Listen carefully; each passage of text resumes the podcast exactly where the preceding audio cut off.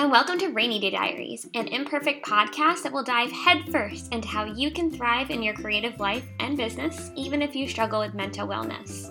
I am your host, Jenipher Lyn, and as a longtime struggler of anxiety and depression myself, I hope this podcast will help you realize that you could still get stuff done when you deal with all these crazy things on a daily basis, that you're not alone, and that falling down does not mean you won't get back up again. I thank you so much for listening, and as always, if you have any suggestions or questions or topics you'd love to hear about, please email me at jenipherlyn at gmail.com. Thanks, enjoy the show. Hi, and welcome to this episode of Rainy Day Diaries. This one is going to be like a mini-sode, like a pep talk. And so it's not going to be super long. Not that all my solo episodes are very long anyway.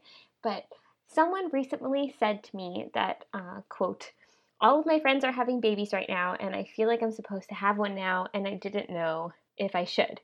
And it made me, I gave her some advice, and it made me wonder how many other people maybe in their 20s or early 30s and feeling the same pressure to have children just because they're married or because they feel like they're a certain age or their families are pressuring them.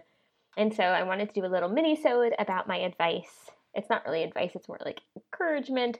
This is literally my opinion, but I hope you like my advice anyways. So like I said a few moments ago, if you're feeling pressured by anybody, friends, family, um, whether you're married or not married, generally you're married, and once you're married, people say, "When are you having babies?" Don't don't feel pressure to have kids, especially if you just got married. Babies are wonderful, and I'm more than grateful to have my little Ollie bird, and I am so grateful to be his mama. But please enjoy your marriage, especially if you're newly married. I feel like those first few years are crucial. They're not only crucial to your communication or like learning how to communicate properly and learning how to be a proper functional partnership but they're they're just a blessing like you just just enjoy your partner enjoy this new part of life and dating it feels different than being engaged and being engaged feels different than being married it just does it's super weird. I remember being at this karaoke bar in new york with a few friends and one friend asked me my husband was getting drinks. We like just got married like a week before and or like 2 weeks before and she goes, "Is engaged and married feel different?" And I said, "Yeah, I don't know why. It's like we were living together before we got engaged and married and it just feels different. It feels final. It feels like it just feels completely different." Um, and I went up to sing and she asked my husband the exact same question and he pretty much said the same thing. It's just different.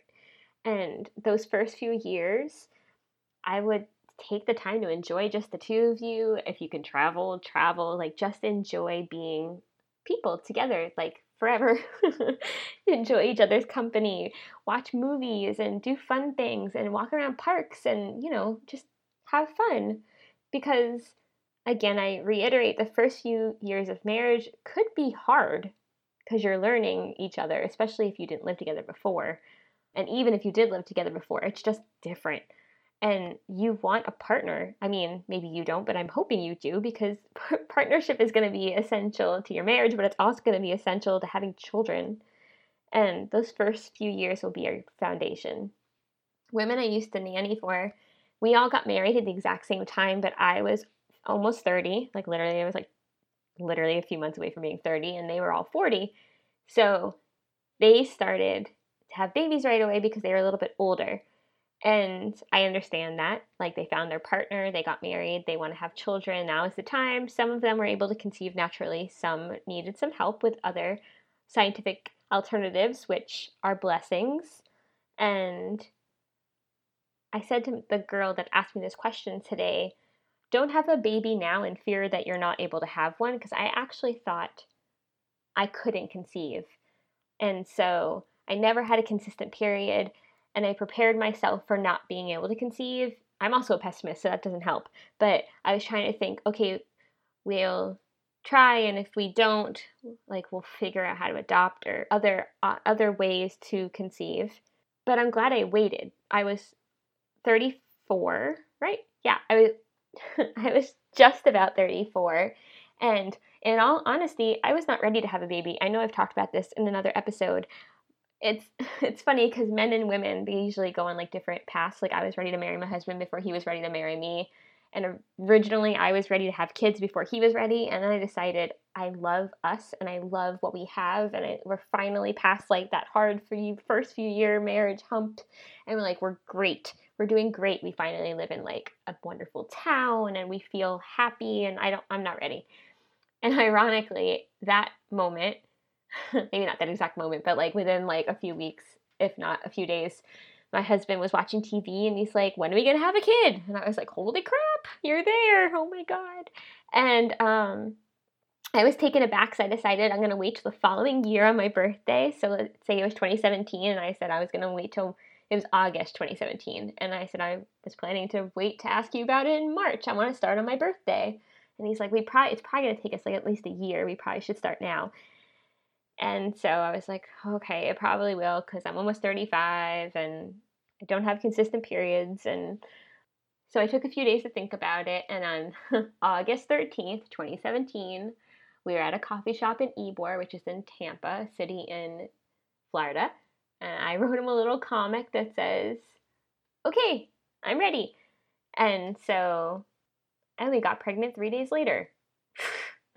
so you never know when your body is going to be ready to create a child.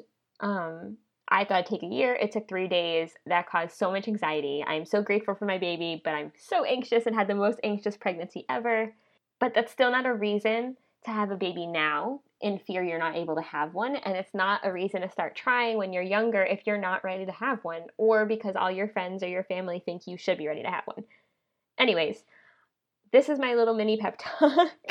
so, the moral of this is babies are wonderful. If you have a partner that's literally a partner, it's going to make all the difference when you actually have a baby.